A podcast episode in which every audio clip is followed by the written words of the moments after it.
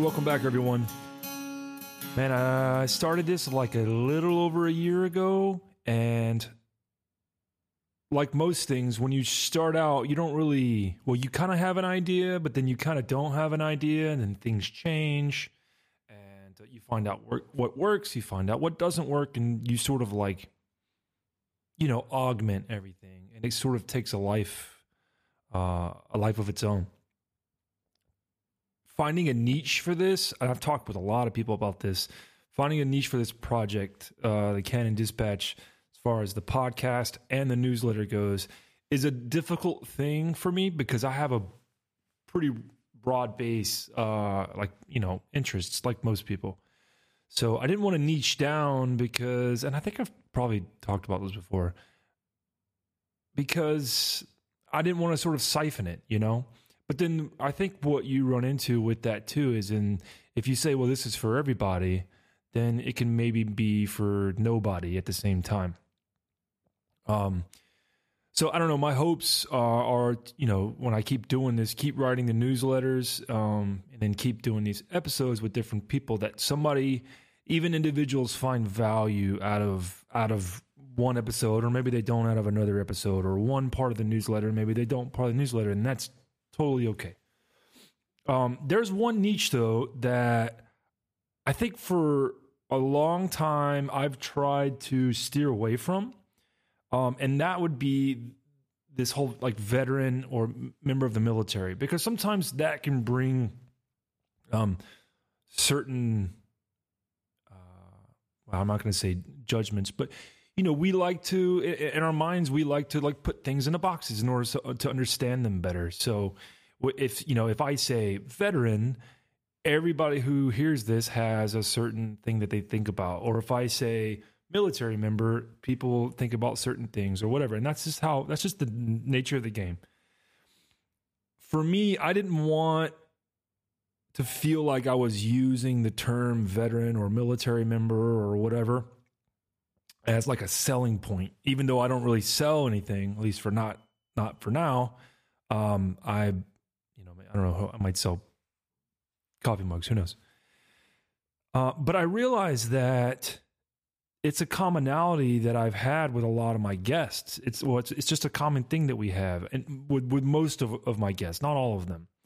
And so I decided that instead of to try to not necessarily try to steer away from it, but lean into it a little bit, a little bit more, but not necessarily to promote it, but just not um, try to, you know, drive around it, if that makes sense.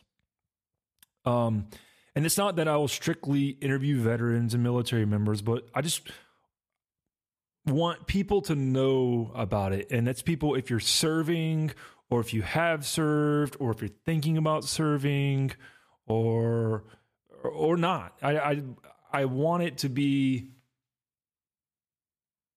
sort of a different thing for people to see about veterans and about military members that it's much more that these people and these stories and these things are much more um, diverse um, than they may have previously uh, previously believed or that if they are a member they can do more. They're not really only defined by that. That's just a part of them. It's something that was super i don't know it just sort of like like came to me. And uh and i thought that um it made a lot of sense for for w- this little project that i'm doing here. Um i think if you are serving or if you want to serve, it's a good place to learn from others and just hear stories. Um, and you know, like I said, if you don't serve or you never have and you never will, that's cool. I just hope that you're enjoying and liking the conversation. Um, after all, this is a type of of community, and that's a something that's super important to me. Always has been, and uh, and it's also important for for every person to be able to find that and uh, it just makes them a good, uh, better person altogether. Uh, I do have to say though, the things here that are discussed aren't endorsed by the Navy or the DoD or any other branch of service.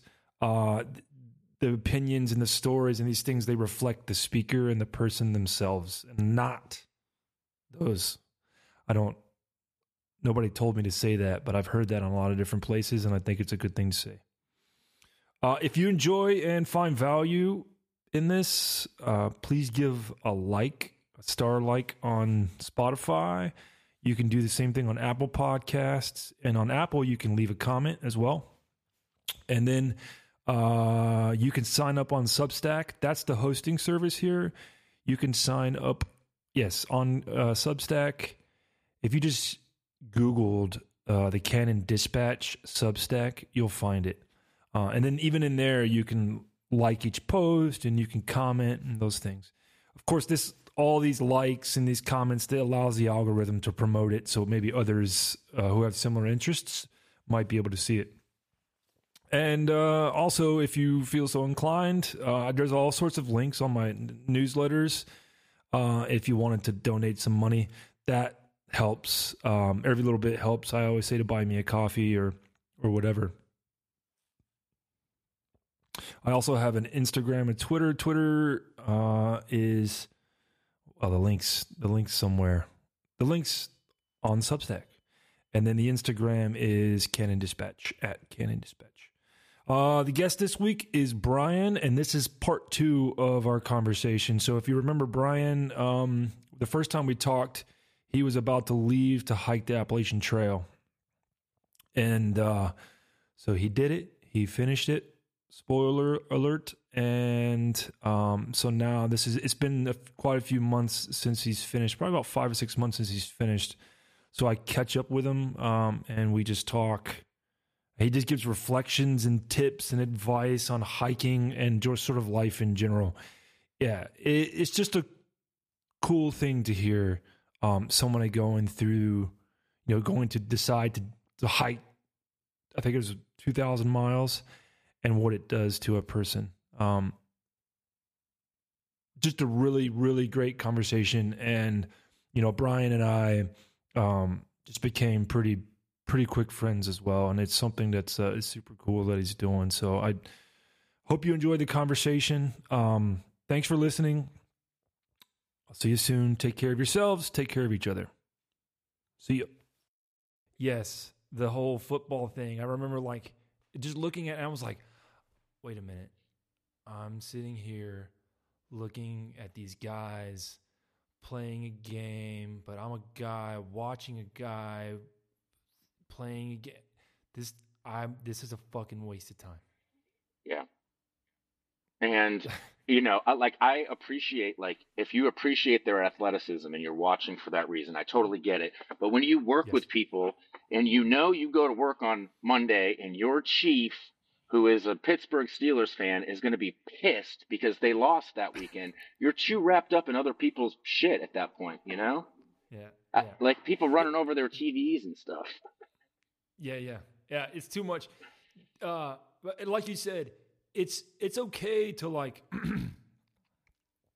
like you want to you want to have a Super Bowl party or you want to have like a party watching a game because it, it's like you're you're you're still like living in the world and you're still having a good time like okay right and again to each his own because I can sit down and watch like a live like a live concert of like Genesis reunion tour or something and I'm like fixated to the TV. But somebody else would have that same thought about that. They would be like, "Why is this guy?" It's it, to, so to each his own, right? But I I will say that there's not people that are willing that's, to like that's true. punch yeah. people. But there, there's also probably people within that are watching the Genesis uh, reunion tour that aren't willing to like punch somebody in the head when the bassist doesn't play a thing right and then they're you know what I mean? Like that like this sort of thing. They're going to be angry the next day but that doesn't happen so it's it is a little bit different you know? Yeah I've ne- I don't think I've ever uh, read a news story about someone getting shot outside of a Genesis concert.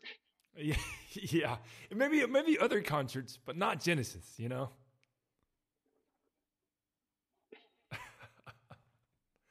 Man, yeah, I don't, I don't. Uh, how do we? Even, how do we get it? I don't even know how we got into that. So, uh, uh obsession with sports.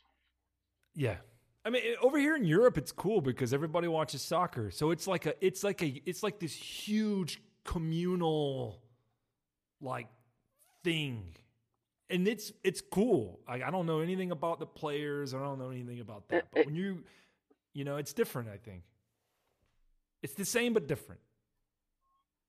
Unless you're in England, unless you're in England where they literally beat the shit out of each other over over football matches. That's true. That's true. That's true. I'm watching Ted Lasso right now, so that's why I have soccer um, in my um, mind. But right anyway. Uh, did, that delay is coming back, but well, I, I, think we'll, I think we'll, we'll, we'll push through that. Yeah, I don't know. I don't know what's, okay. why it's doing it anyway. All right, so this is a this is the finally after all this time. So it, we talked to each other in March of last year, and after all this time, it'll be you know in a couple months it'll be March, and so it'll be it'll have been a year since you left for the trail. Uh, and then yeah, just I mean I guess catch up like catch me up to like what you did like when you finished and then all that.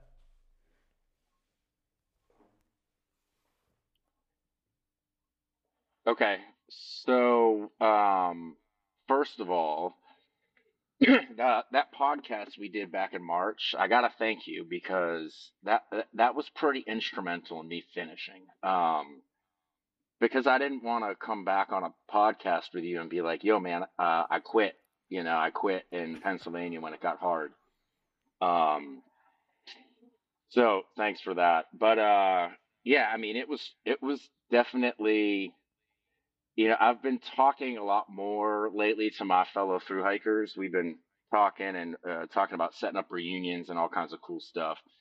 And I, ju- I just I look back on that whole experience a couple different ways. Um, sometimes I think like, what were you thinking, man? Like, it, it was extremely wild. Um, thinking about me walking two miles right now to the store at the end of my street is like, I, why would I do that? I'm, I have a bicycle, I have a car, and I I hiked 2,200 miles. So, th- like just thinking back on all of that is wild in and of itself. Yeah. Um, and you know, I I read in books and I heard people say beforehand that you know 90% of it is mental and and I, you can probably apply that to anything in life but i didn't necessarily believe it. I thought that i would be physically challenged more. I thought that the weather was going to be uh, a lot more of a challenge for me. Not that it wasn't um, but just the mental some of the mental struggles are are overwhelming and if you don't have a support system to kind of talk you off that ledge there were there were two solid times that I was ready to go home. Um, and people close to me said, No, you're not going home. You're continuing to walk north, just like you said you were going to. And, you know, talked me off that ledge, which I, I really, really appreciate. But it was like once you get the whole trail in a northbound sense is deceiving because you start out in Georgia, North Carolina, and Tennessee, which are steep but they're not rugged. It's it's a you know you're going up steep stuff with a pack and you're getting used to that and you're getting physically fit. And at the time you think like, man, this is the hardest thing I've ever done. And you know we always joke about how it's going to get easier in the mid Atlantic states, which it never does. Uh, and then you get a bit of a break through like Maryland is easy, uh, easy. Um, New York to me was easy. And then Connecticut, Massachusetts, and Vermont, none of that was really hard. And then you hit New Hampshire. Um, and I, I, I, can't even describe, uh, if you ever get an opportunity, like on a long weekend, uh, when there's good weather, go hike in the White Mountains of New Hampshire. It is the most rugged, ridiculous, there's no trail uh, you're hand over hand climbing a lot of the time. Um, and then you get into the, the hardest part of the AT, southern Maine, um, which is just it's just so incredibly hard. And for me at that point, I was like, I think I weighed like 152 pounds. I was so malnourished that not only am I doing the hardest part, but I have no energy anymore. Not no emotional energy, no physical energy, and uh, just doing eight days, or excuse me, just doing eight miles in a day became an extreme struggle for someone who was used to doing 24s like that. You know, so it, it took a huge toll on my body. When we when we had that the other conver like after the first and we so we had a couple of conversations while you while you were on the trail too. Um, I, I remember talking to you and telling you that the the stuff that you said that you were eating was like it was a for me it was like amazing to hear the stuff that you were eating. Oh yeah, yeah, yeah. I, I miss wanna, that. Like yeah, talk, but talk like like you know what like what was it again? Like because it it was just so it was wild, man. So, do you want to? Are, are you talking about what I ate on the trail, or are you talking about what I like the amount, the quantities that we ate in town, or both? Like, like uh, I, I'm talking about both, like the quantities that you ate in town and whatever, but also like these crazy little concoctions you guys would come up with and look forward to. Okay. Oh, so uh, the trail. I'll get into the trail food. So, um, that will change like what you eat and the amount you eat obviously changes because your body changes um, pretty rapidly, um, and what you crave changes. Um, and I and I made a ton of mistakes with nutrition. So in the beginning, I was eating these very expensive and delicious backpacker meals that I won't name by brand, but they're expensive. And if you read them, they're they don't really have anything in them except kind of empty calories. And so I tried to re-engineer what I'm eating on trail, but you know, you're like seven days in between resupplies, so you can't really. I say can't. I'll get into that in a minute, but you can't really bring stuff that spoils, so you're limited. You know, you. I ate a ton of tuna packets. As I walk through the grocery store now, when I get to the tuna aisle, I can't even look at tuna because it, I just I I can't do it. Um, loads of peanut butter, tortillas, um, our goal was to carry anything that was calorie dense that was light. So spam singles packets, love those. Uh, still love spam. Will never not love spam. Um, we, we did like pepperoni, loads of ramen, loads of instant mashed potatoes, um, nuts, I guess if you can, and then it gets to the point where you're like just jamming candy bars down your down your gullet all day, Snickers bars and paydays, and uh, you know just what you what you crave changes. Like the the healthy Clif bars that you're eating in the South, you don't want that shit anymore up north. You want Snickers bars and cookies and just junk. Um, so that I mean that pretty much encapsulates the the trail bit, uh, and I can tell you about some of the mistakes I made later. Um, but as far as the town part goes, uh, we would go, you know, through hikers go into these these hiker towns, whether it's like Hot Springs or Franklin, North Carolina, or Damascus, Virginia, or any number of towns along the way.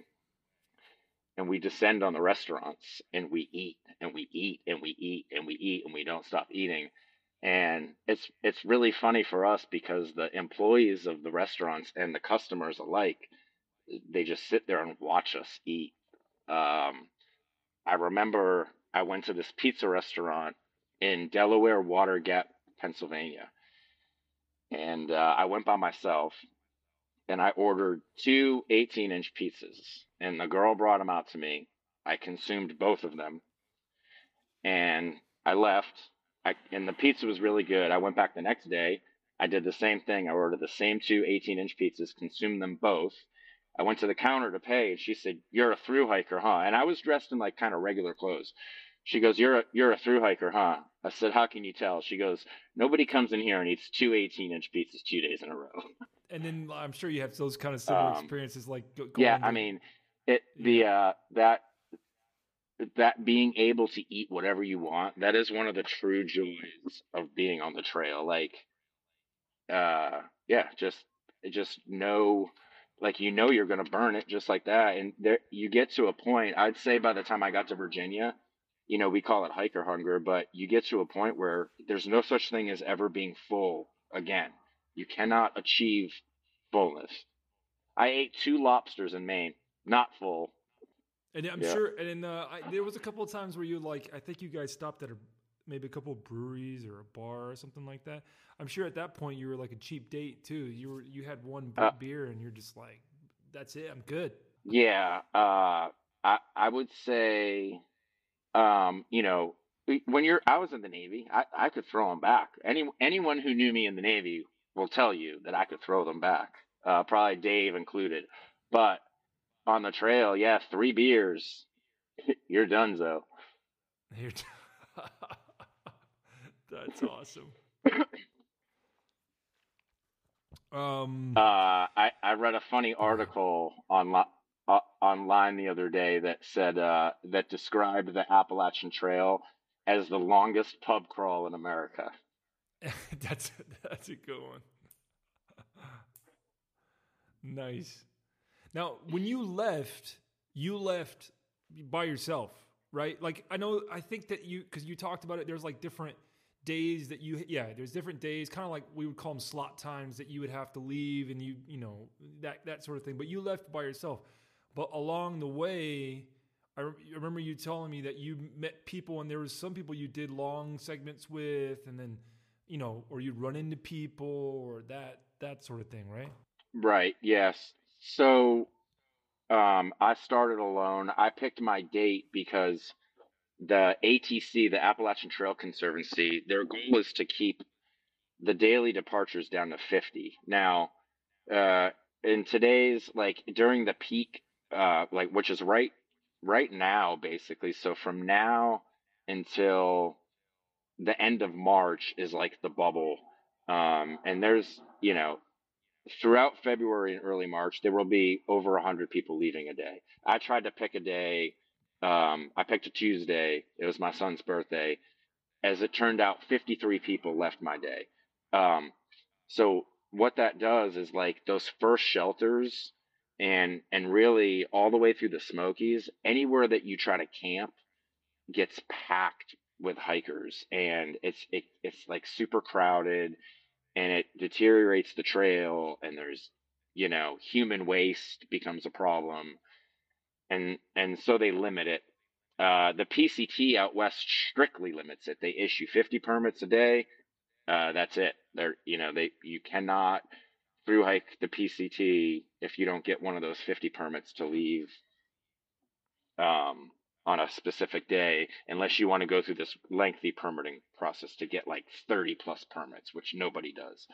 But um, the good thing, not the good thing, I shouldn't say the good thing, but uh, bef- by the time you get to Neel Gap, which is only like 50 some miles in, you, you've already lost a third of all of the through hiker attempts. And then by the time you get to Damascus, Virginia, you've lost 50%.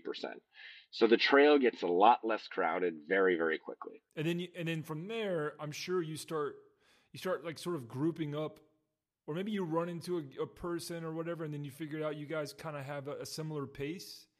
And then, like, did you hang out with people like a longer segments of the trail? You guys decided, hey, let's group up together, and then whatever. Definitely. So the way that usually works, um, most people travel in a loose group called a tramily, a trail family, and you know you're not always together, but they vary in size. You know, I, I saw I saw groups of like 20 somethings, kids in their 20s, they're traveling in like packs of 30, um, which is not typical. You know, normally five to eight, ten people in a trail family.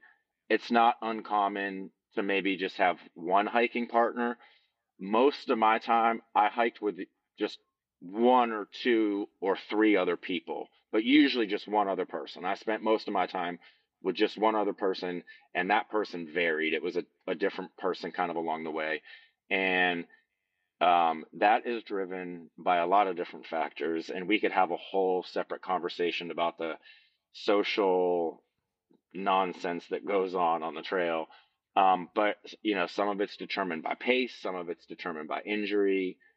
Um, you know, you, you might hike with someone for 700 miles, but they blow their knee out. You're not hiking with them anymore, you know, and it, it sucks, but that's the reality of it. So, you know, there, yeah, there's a lot of, a lot of different reasons why you end up hiking with, with different people. Sometimes you just get annoyed, you, you know, you're hiking with someone for 400 miles. You're just annoyed with them or they're sick of you and you just need a break and you go hike with somebody else. And then it, it's sort of just like like assumed it's just sort of like yeah this is how it goes like uh, see you later. Yeah. Yeah. I mean most people understand you know uh, there's always the the cloud that you know anyone could get hurt at any you know you could be you could lose your hiking partner at any time and we all we all understand that you know that like there were friends of mine out there i might give my my friend speedway a shout out um the year before I hiked, she hiked and got sick or injured, I'm not sure, and had to get off in Harper's Ferry. So my year, she started again from Georgia, uh, just started over, uh, redid the whole trail. Um, this girl's a nurse. She's a hiking beast. She did the whole trail. She's up in the White Mountains in New Hampshire, falls, shatters her ankle, and has to be pulled off the Whites um, by a helicopter. And you know no fault of her own sh- shit happens but it you, like you just never know. Like some people get violently ill some people get so thin they have to get off trail. It's it who you start with is never going to be who you finish with typically unless you're out there with your wife or something and even at that point, you might decide, like, all right, maybe this isn't going to work out. So I don't, you know, I can't imagine, you know, because like you said, man, that's a long, that's a long that's a long uh, time to be with somebody, and it's a lot. Like there's a lot of I imagine. There's a lot of you're just walking and you're and you're maybe you might listen to music and books or whatever, but sometimes it's just a lot of like this like the same, right? And not to say that that's a bad thing. It's just a, a long way to walk and a, a lot of stuff to be and a lot of arduous things that I mean, it's anybody would get I imagine anybody would get sort of like fed up sometimes and frustrated sometimes. And then no matter who you're with, you know what I mean? You could be with your favorite person in the world, no matter who that is. And you might just be like, yeah, this is like, this is, this is tough. You know, like you said, psychologically, physically, you know, spiritually, all that stuff. Like it's, it's a tough thing to do. I mean, you know, I, I def I, I know couples that got along great and finished together and everything went fine for them. But that being said, I would not recommend attempting a through hike with anyone that you care about because you're just going to be so worn down mentally that any little thing that person does is going to get on your nerves. So like I just don't I feel like that is an easy way to ruin a relationship. But that that's my personal opinion. But like I said, I knew mm-hmm. couples that I plenty of couples that started and finished together and they had a great time and you know. There was a there was a story that you told me, you know, and obviously if you want to get into it, sure. If you don't, sure. About some people that you met uh, because some a situation happened about somebody that you were with got injured, and some people that um, helped you out. They like took you guys in. You know, it was a. Uh, I don't know. I man, I I forget. Oh yeah. I, it's.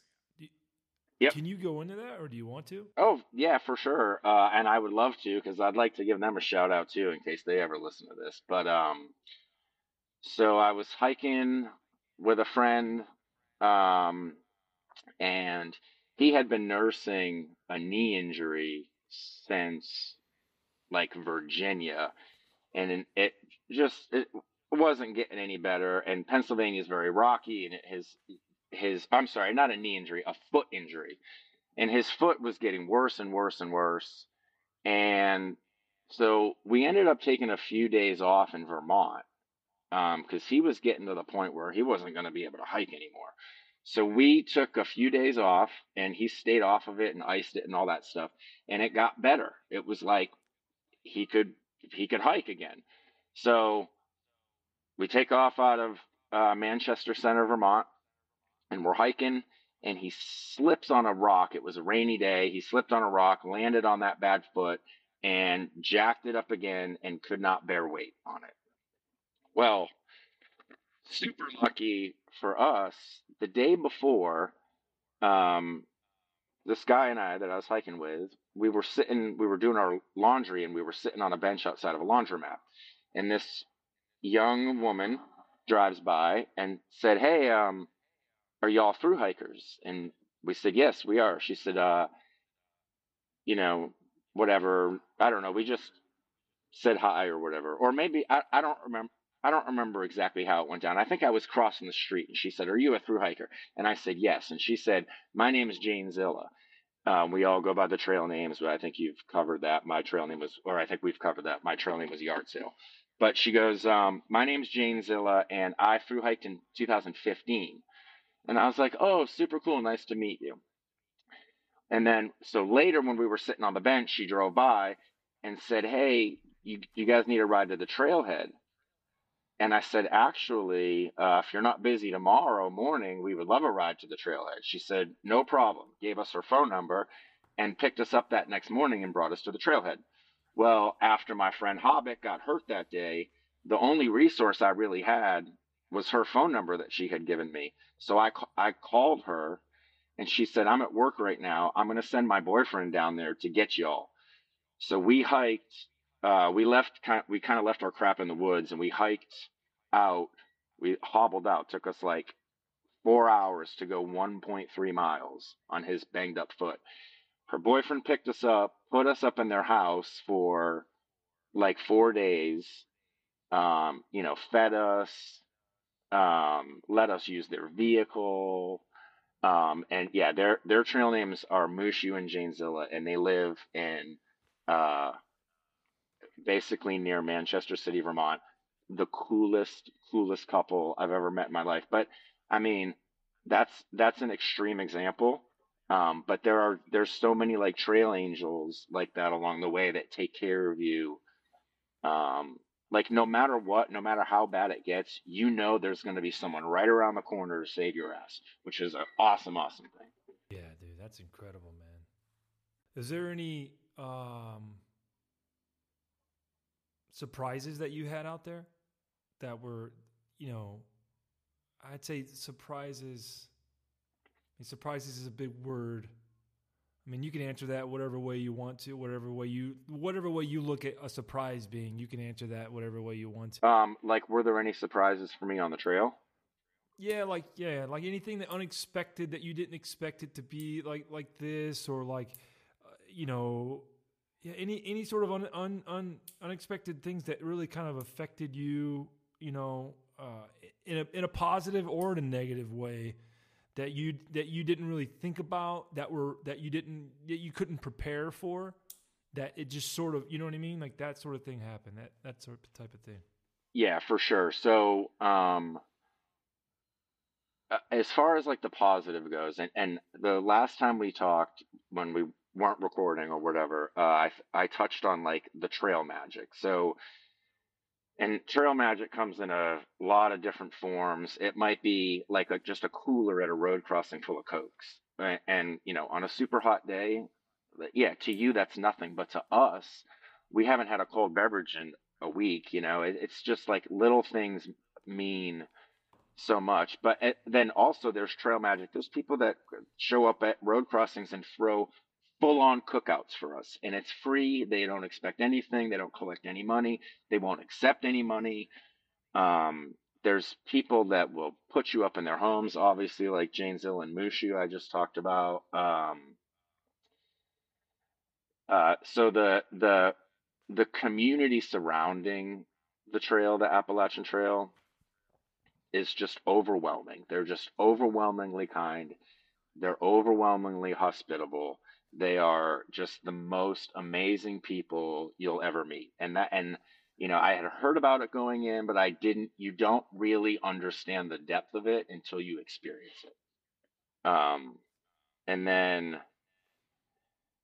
as far as, um, I guess some surprisingly negative things, I, and I hate to, I hate to divulge too much about the trail. I did I did read a book, and the author we talked about it last time, um, Pushing North by Trey Free.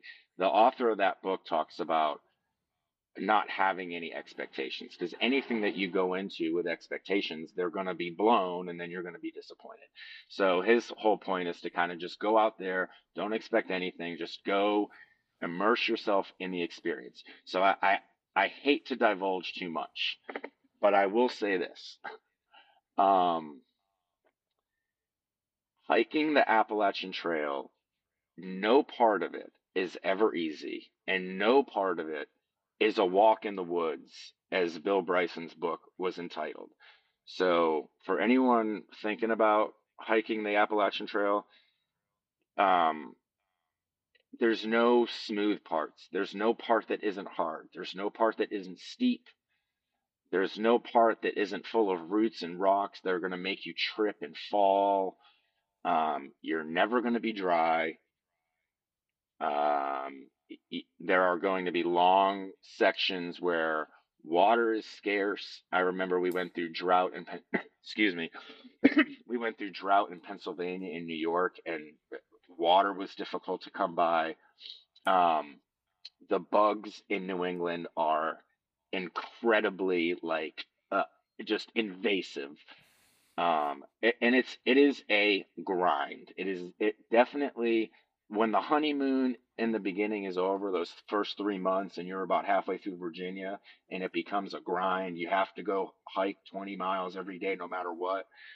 That's when the mental portion kicks in. And and it, it just never gets easy. It, the trail itself gets harder from there until it gets quite nearly impossible. I, I hiked over a ridge one day, the Saddleback uh, Range in Maine, through 80 mile an hour gusts and snow and blowing ice. Came out of nowhere. I mean, it's not like I made a mistake. It we were just it just happened. Um, and it's it's just it's dangerous and it's hard and people get hurt.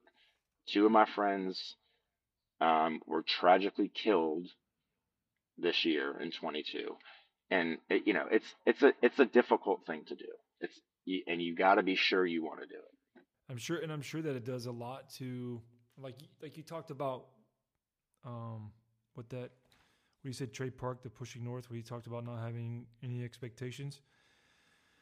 One of my questions I wrote down was about your mindset, mm-hmm. like, like the mindset before the mindset you think that you're going to prepare yourself for, or like this sort of like state of mind that you're in before, and then like you go through the grind you go through all these experiences, uh, and then now you have a different mindset.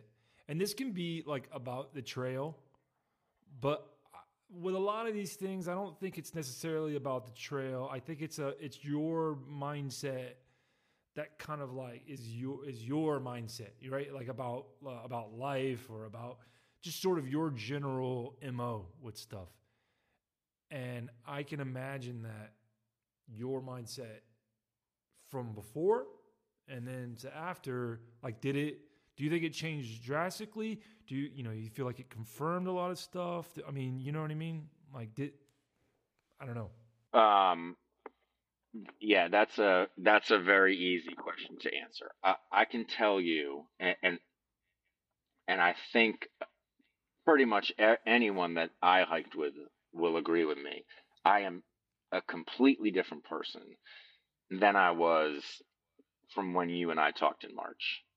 Um, uh, and mostly because just my beliefs and my understanding of how the world works is totally different now. Um, you know, I, I, I truly feel like, eh, you know, you have a lot of time out there to think. And as much as you're hiking with other people. You spend a lot of time hiking alone and you, and you do a lot of thinking and living out in the woods, you know, kind of on your own makes you realize a lot of things. Um, and it makes you see society in a different way. So to spend nine days in the woods in the middle of nowhere, um, with really the only resources you have is what's on your back. And then going into a town, standing in the middle of a Walmart with a mother screaming at her kid and maybe smacking them and getting mad at the cashier, and there's just chaos everywhere, and people with pushing carts out of there full of junk that they don't need. It's just like, it just makes you question everything that is going on in our modern society and like where we went wrong. Um, because I don't, I like that stuff is not necessary. We uh, humans weren't always like that. We didn't put all of our, we didn't grow all of our food in a centralized place and put it on an airplane and fly it halfway across the world. Like this is nonsensical things that we're doing now, and it's we need some sort of shakeup to stop doing them. Um, there's no reason why you can't grow your own food and or trade with your neighbor. You have a goat and a cow, and your neighbor grows vegetables, and you know it's just all of the things that we've done to the planet for profit, done to ourselves uh, with like the unhealthy food that we eat for convenience. Um, the one of the biggest lessons I took away from my hike is the effect that nutrition has on the body. Um, because I, I needed to be able to perform, and my body was at, at a level of of um, cardio fitness and a level of body fat where everything I ate affected me immediately, and it either affected me positively or negatively. So I'm acutely aware now of nutrition, and most people are not. They just throw mass produced junk in their face all day. So, um, you know, yes, I, I like who I am and the choices I make and the way that I see the world now completely different from from when I started. All right, well, that's it, folks. Uh, see you. That was uh, that was a great answer. So uh, you know, no, that was. Uh, but yeah, I mean, totally, totally. Uh, wow. Yeah, that I, I can imagine that that that just being the thing. Like I, I wrote. I mean, it's funny. I wrote down a. I, no, go ahead. Go ahead. Oh no, I, I'm sorry. There was a bit of a delay again, I, and I don't even remember what I was going to say. So please go ahead. Oh, okay. I uh, it's funny because I wrote down this question. Uh, I wrote down that mindset question right right before, but then I wrote down this question too, and I scribbled it out a couple of times because I didn't know how to write how to write. I didn't know the proper way to word this question.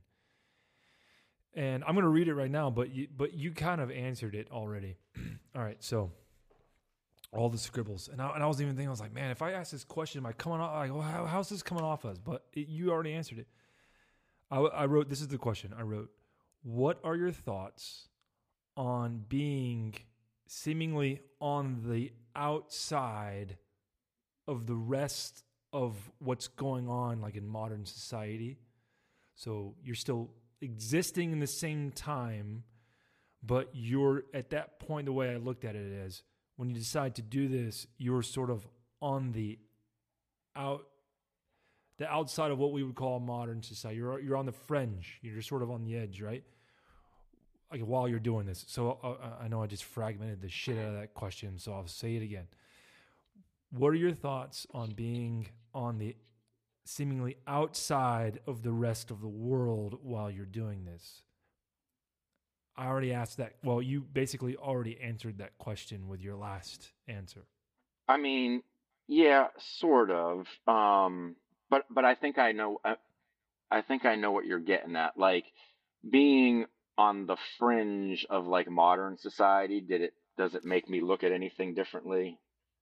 Is that what yeah, you're like, asking me? Like while, like for instance, let's just say, while you're on a trail, you know, there's all these things that are still going on in the world, right? Economically, politically, and all that, whatever, right? But also, though that's the macro level, mm-hmm. there's also a micro level.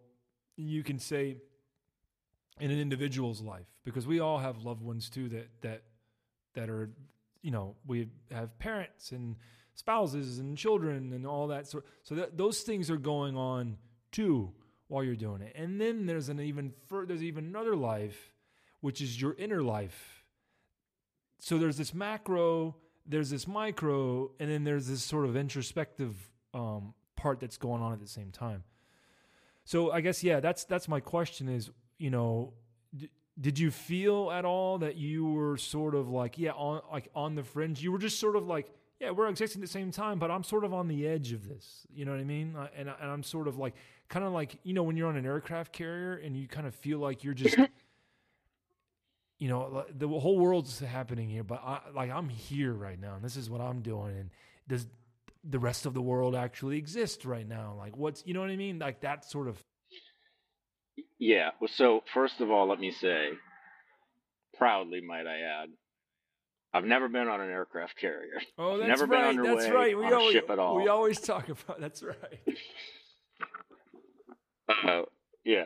Um, but yeah, to answer, uh, you know, I have been on deployment. I've deployed to Iraq for seven or eight months or whatever, so I know the feeling. Um, and and yes, and those are three things that are constantly going on. So uh, on the macro scale, one of the great luxuries of hiking the AT is um, we don't really pay attention to the news. You know, there's a lot of times where we don't have cell phone service. So we're we're disconnected in that way. And when we're in town, we're too busy trying to clean up and fix broken gear and resupply our food that we don't watch news. We don't pay attention to that stuff. Um, another cool thing, un, unwritten rule or whatever on trail, nobody discusses politics and religion. I have 200 friends from trail. Most of them, I couldn't tell you what their religious beliefs or political beliefs are.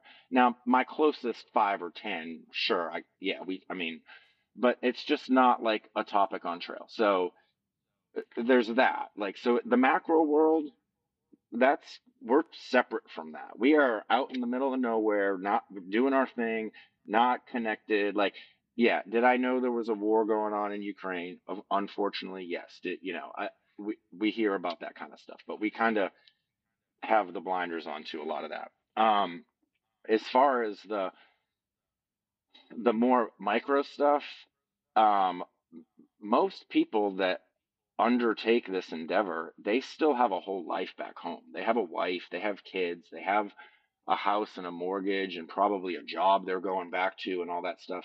I was very lucky in that I did not have that. My my ex is in Fort Myers with the kids. I you know, I didn't have that wasn't like a super thing weighing on my mind. They're well taken care of.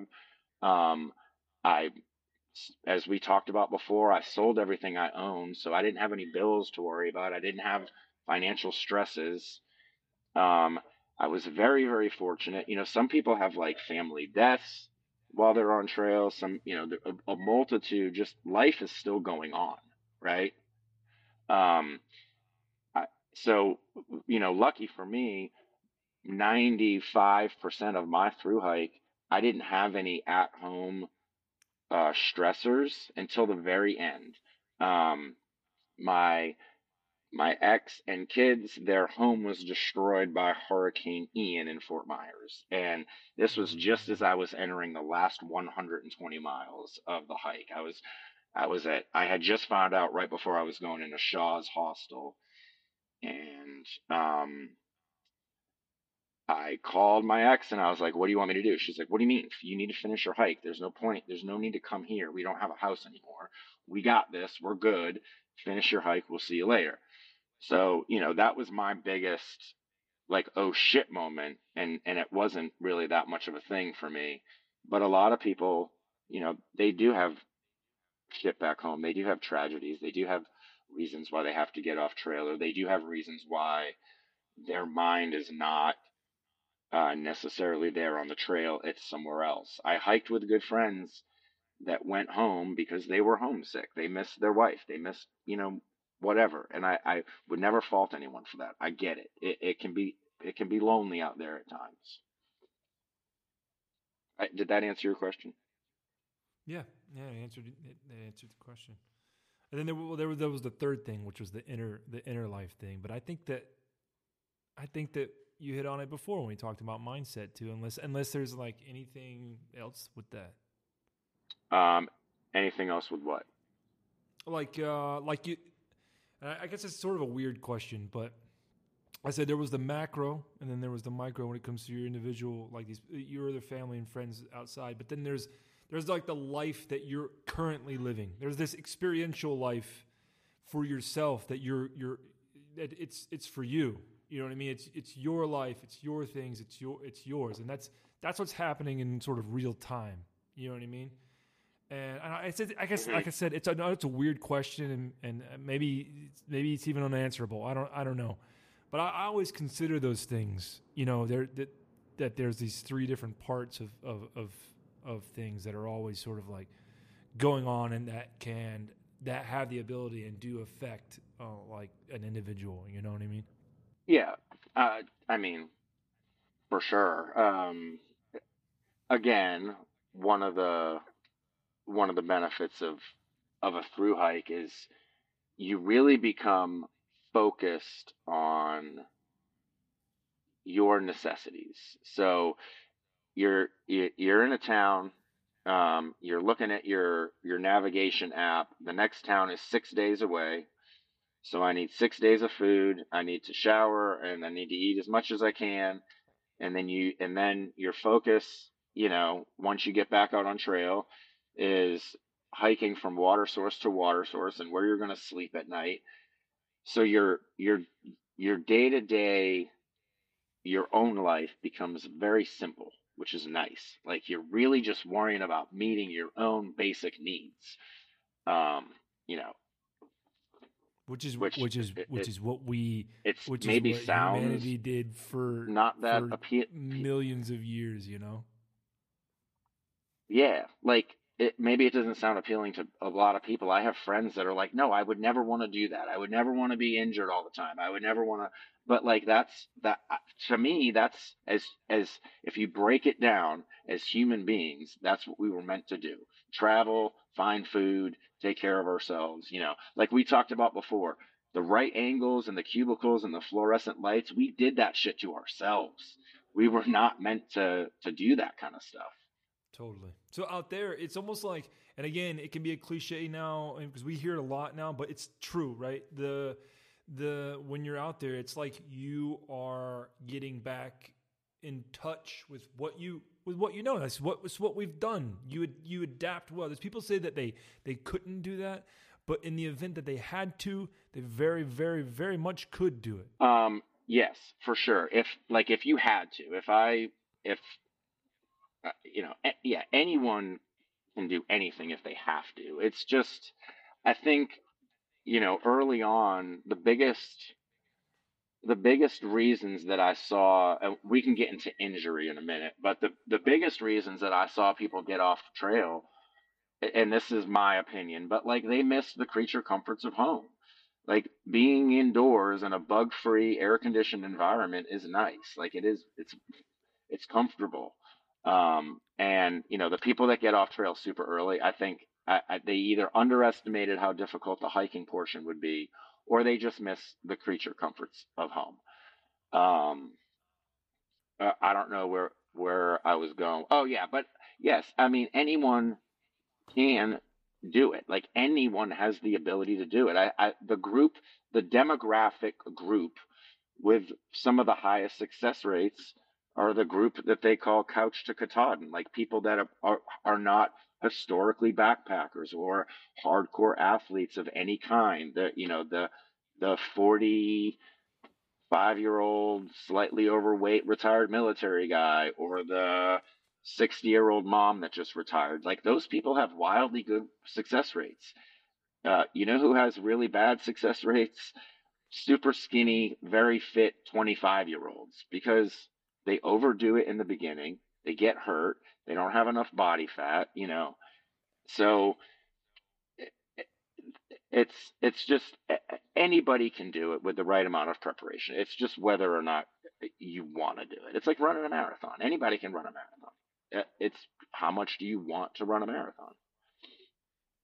Um, but so a word on injury, and and this is going to be maybe controversial with some, but a lot of people get off of trail because of injury or what I like to call perceived injury.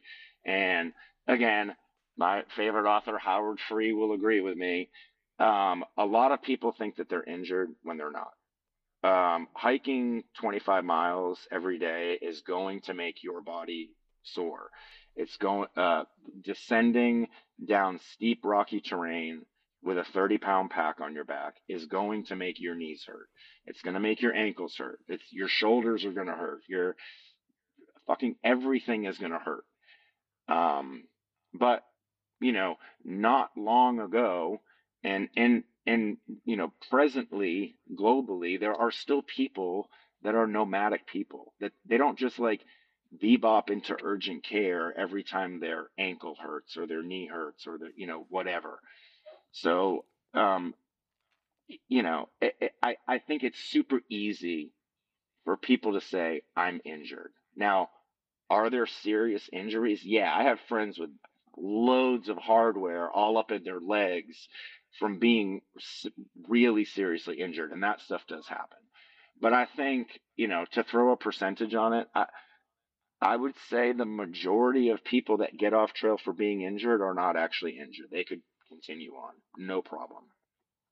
The body is capable of amazing things. It, it can heal itself, and like yeah, yeah, it's amazing when you when you when you allow yourself to like kind of like realize that, and then like to let let the thing do what it does, like to rest, as you said, and maybe to eat eat certain things and to do certain things, whatever. That like it is amazing that the body, especially when you don't have those creature comforts that you were used to, you you kind of maybe realize that I don't know, maybe they were a crutch for a while, and you didn't actually like. I have a cold do I need to take medicine when I have a cold or do I just let the cold do its thing? Like, you know what I mean? Like, and you kind of realize that you don't maybe need, you know, sometimes you may need it, but other times mm, maybe you don't.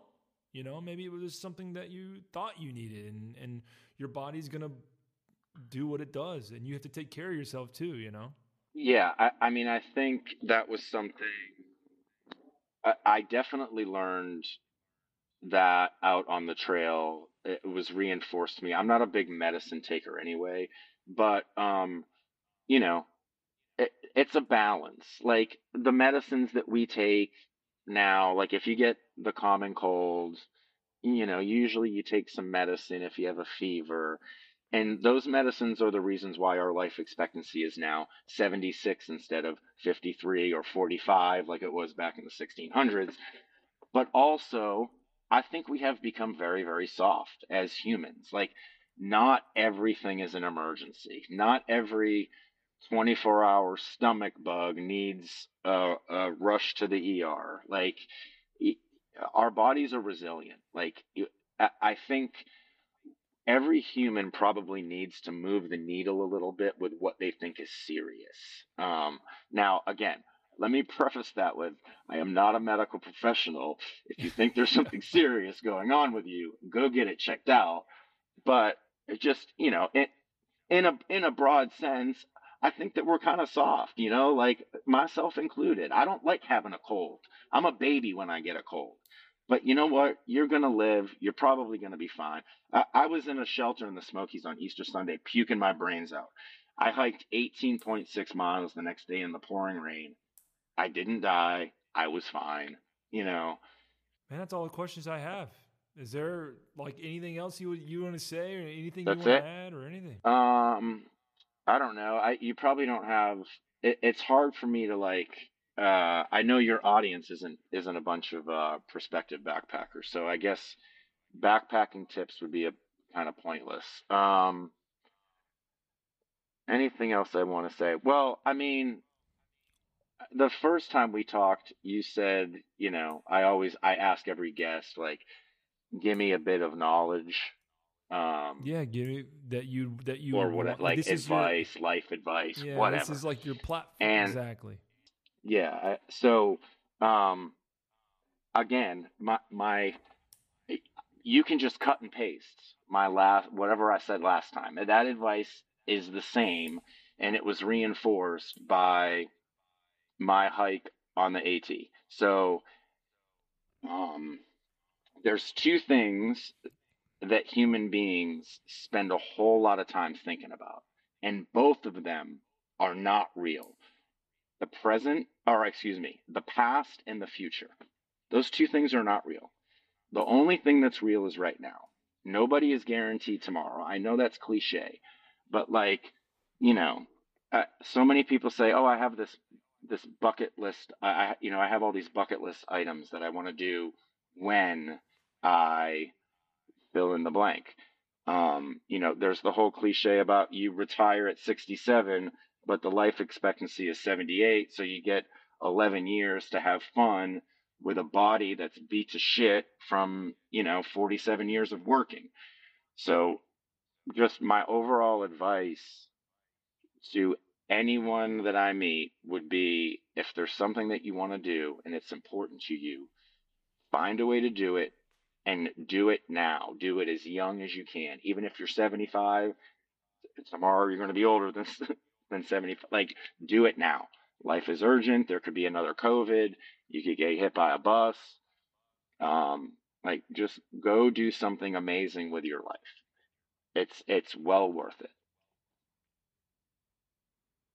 Dude, yeah, well said. Just like just like last time. It's, I think it's I just think it's beautiful advice, man. And you know, even for me that going you know going through the the military retirement thing right now, like it, that that kind of stuff is really heavy on my mind a lot. So I think it's really solid.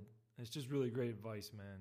And uh, yeah, I really appreciate you doing this again. Well, man. you know, it's my my. It's, yeah. Hey, no worries. Uh, and thanks for having me on. Hey, my my quick you and you can cut this part out if you want, but uh, my military retirement advice to you um, don't be shoehorned into a path, man. You're you'll you'll make money. You'll be all right. Go uh, you you earned it, man. Like go do whatever. Go whatever makes you happy. Monetize it. Have fun. Like you don't have to go uh, work for the FAA or do. And if that's your passion, go do that by all means. But like you you'll be fine. You're not going to starve. You don't have a choice. So you might as well just go have fun. Don't you don't feel like you're on this pigeonholed path. And I'm excited for you. Retirement is fucking awesome. That's good advice too, man. Because I'm right now, I'm in the throes, and like I, I am like making diamonds and from my ass because I'm like, what? And the, every day is like, I got to study this right. thing, and I got to look at You'll this thing, right. and I got to. You'll be all right, man. I promise. I appreciate that.